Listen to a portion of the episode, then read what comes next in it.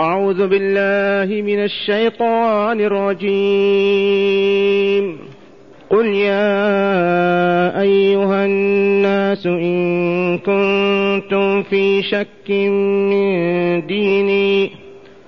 إن كنتم في شك من ديني فلا أعبد الذين تعبدون من دون الله. فلا أعبد الذين تعبدون من دون الله ولكن أعبد الله الذي يتوفاكم وأمرت أن أكون من المؤمنين وأن أقم وجهك للدين حنيفا ولا تكونن من المشركين ولا تدع من دون الله ما لا ينفعك ولا يضرك. فإن فعلت فإنك إذا من الظالمين.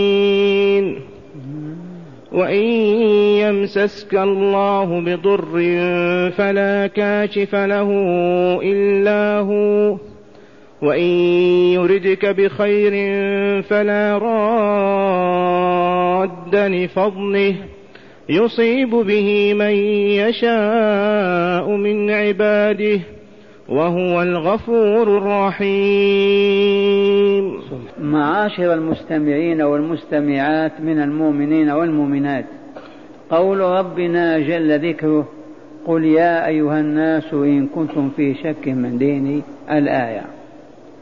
بعدما بين تعالى الطريق طريق الهدى وطريق الضلال وحذر وأنذر وبشر وواعد وأوعد في الصورة كلها ختمها بهذا البيان.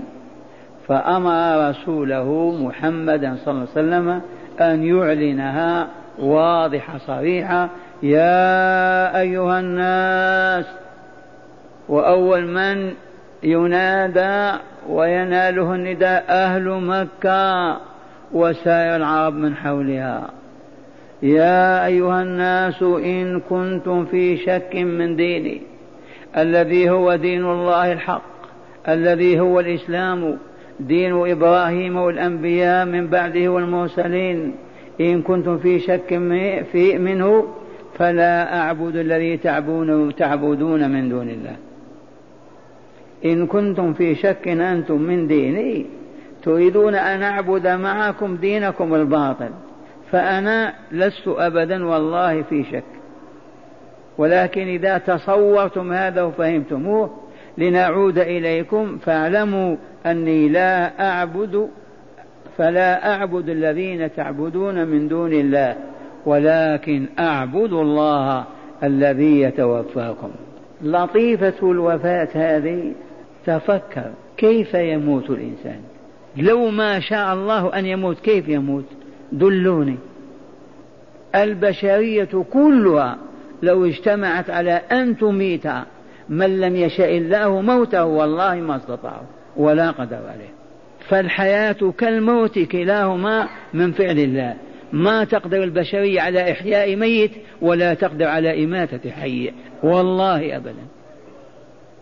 ذي وحدها كافية في أن يتعرف الناس إلى ربهم ليحبوه ويعبدوه ويطيعوه ويعرضوا عن عبادة من سواه من هذه الكائنات والمخلوقات.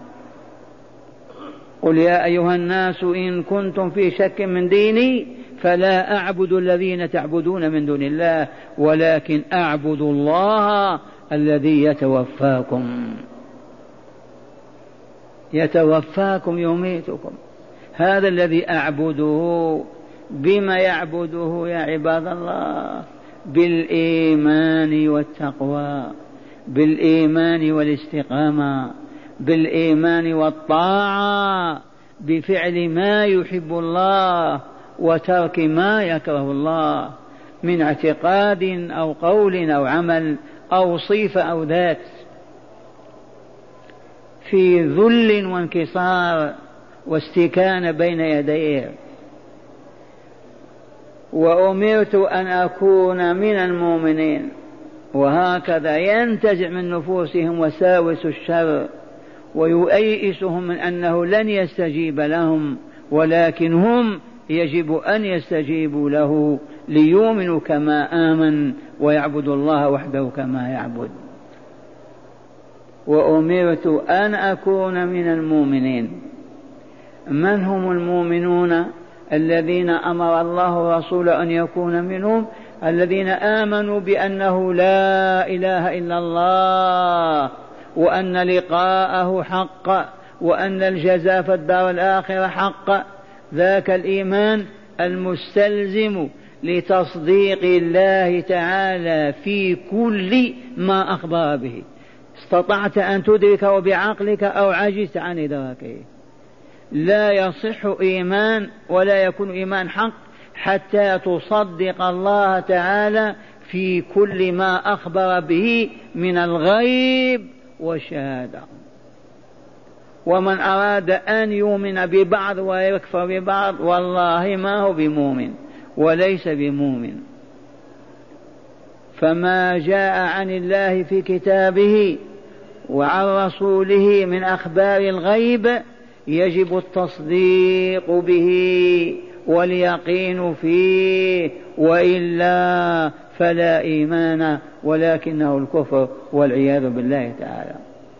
المؤمنون من عهد آدم إلى اليوم هم المصدقون الله فيما أخبر به من شأن الغيب والشهادة. وأخبار رسول الله كأخبار الله بلها من أخبار الله عز وجل.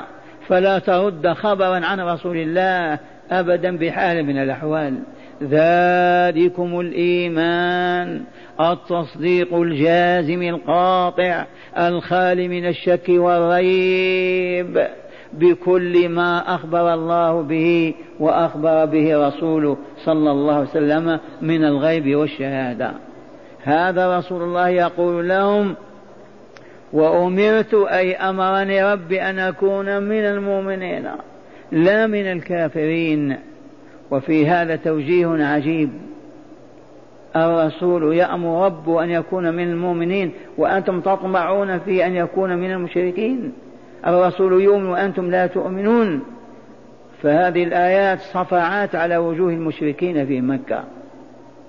ثم قال تعالى وأن أقم وجهك للدين أي وأمرني أوحى إلي. قال لي أقم وجهك للدين حنيفا. أقم وجهك للدين حنيفا. لا تلتفت عن عن الإسلام إلى غيره. لا يهودية ولا مجوسية ولا نصرانية ولا شرك ولا باطل. أقم وجهك للدين حنيفا. مائل عن كل دين إلى دين الإسلام الذي هو الدين الحق. ولا دين ينفع سواه. وأقيم وجهك للدين حنيفا ولا تكونن يا رسولنا من المشركين. هذا من باب إياك أعني واسمع يا جارا. إذا كان رسول الله يوجه لهذا الخطاب فنحن المأمورون به. أما الرسول فمعصوم. وهيهات هيهات أن يخطر بباله شك أو يقع فيه شرك. ولكن من باب إياك أعني واسمع يا جارة مثل هذا عند العرب. نحن المأمورون أن نؤمن ونحقق الإيمان وأن لا نكون من المشركين. من هم المشركون؟ الذين يدعون غير الله. كل من سأل حاجته من غير ربه فقد أشرك. الذين يطلبون حوائجهم من أصنام أو أحجار أو ملائكة أو أنبياء أو رسل أو صالحين أعطيني كذا وافعل بي كذا وأعني على كذا. ذلكم والله هو المشرك. ذلكم والله هو المشرك. وإن كان يشهد أن لا إله إلا الله وأن محمد رسول الله. كل من يتقرب إلى غير الله بالذبح له أو النذر له أو بدعائه أو الاستغاثة به أو الحب من أجله أو الكره من أجله فقد أشرك وهو من المشركين. ولما صرفونا عن القرآن من قرون عشرات المئات أو عشرات السنين والمئات والمسلمون بينهم مشركون. هذا يقول وحق سيدي فلان. هذا يقول هيا بنا نزور سيدي فلان يركب الطائرة من بلد إلى بلد لزيارة قبر. والرسول يقول لا تشد الرحال إلا إلى ثلاث مساجد. ولو كانت هذه الزيارة لله والله ما فعلوها. لكن فيها طمع ورجاء أنهم يدعون عنده ويستجاب لهم. هذا هو التوسل هذا هو الاستغاثة هذه الاستعاذة هذا الاستشفاع كله يتنافى مع كلمة لا إله إلا الله. فقوله تعالى مما أوحاه إلى رسوله ولا تكونن يا رسولنا من المشركين. من هم المشركون؟ بيض أو سود حمر أم صفر. المشركون الذين يعبدون مع الله غيره. أشركوا عبادا من عباد الله في عبادة الله عز وجل. أولئك هم المشركون. فلا يصح أبدا لمؤمن يشهد أن لا إله إلا الله ويقبل على ميت ويقول يا سيدي فلان.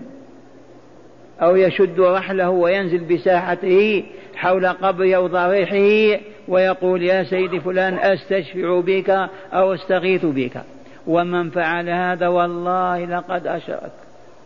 وكم وكم وقع لنا من آباء وإخوان وأمهات في هذه القرون المظلمة من يوم أن أبعدونا عن القرآن والشرك ظاهر.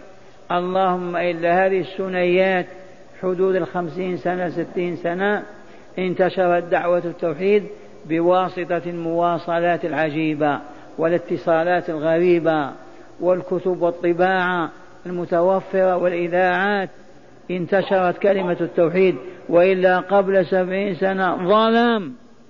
اذهب إلى دمشق إلى القاهرة إلى عواصم العالم الإسلامي واسألهم يأخذونك إلى ضريح فقط يبكون بين يديه. إذا هيا نحمد الله. الحمد لله. الحمد لله. ما أصبحنا نسمع واحد يحلف بغير الله. أبدا. ولا واحد يقول يا سيدي فلان أو يا أهل البلاد أو يا فلان يا فلان. الحمد لله. ثم قال تعالى لرسوله صلى الله عليه وسلم فهل ينظرون؟ قال لرسوله صلى الله عليه وسلم ولا تدع من دون الله ما لا ينفعك ولا يضرك والرسول لا يدعو دون الله ولكن نحن المقصودون بذلك.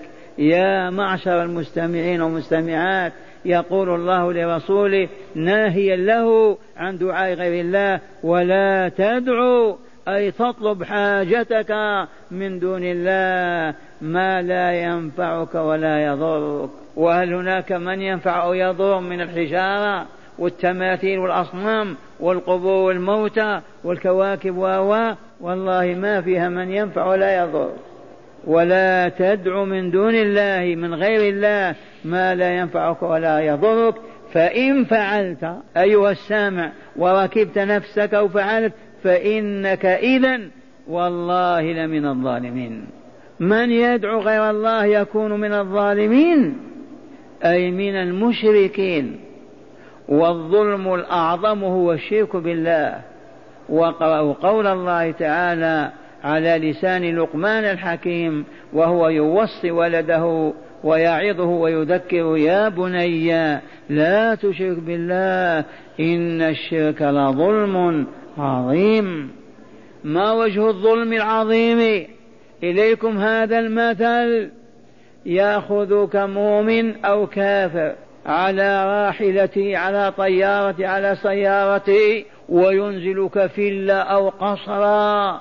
فيه مظاهر الجمال والكمال والخدم حولك وأنواع الأطعمة والأشربة تقدم لك ولا تقول للمنعم جزاك الله خيرا وتقول لغيره جزاكم الله خيرا. لا تحمد ولا تشكر صاحب القصر والنعيم وتحمد وتشكر أولئك الذين معك من دونه. هذا ظلم وإلا لا؟ بشع وإلا ما هو بشع؟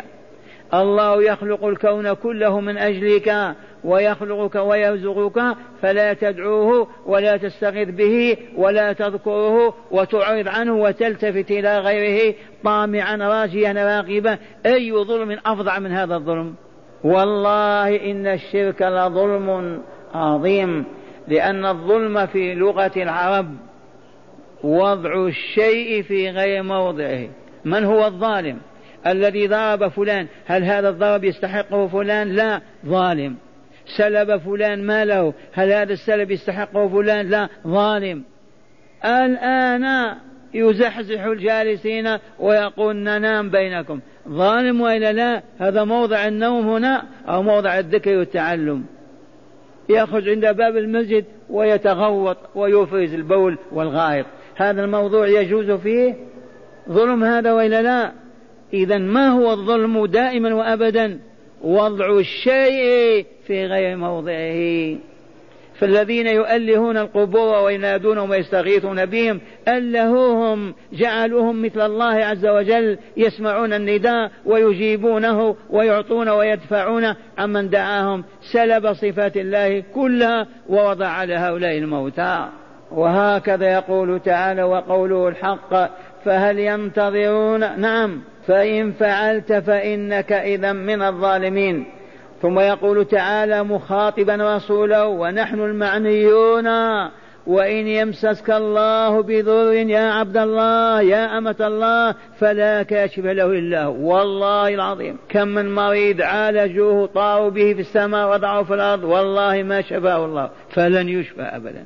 وإن يمسسك الله بضر أي بكل ما يضرك من مرض أو فقر أو حاجة أو كذا فلا كاشف لذلك الضر إلا هو.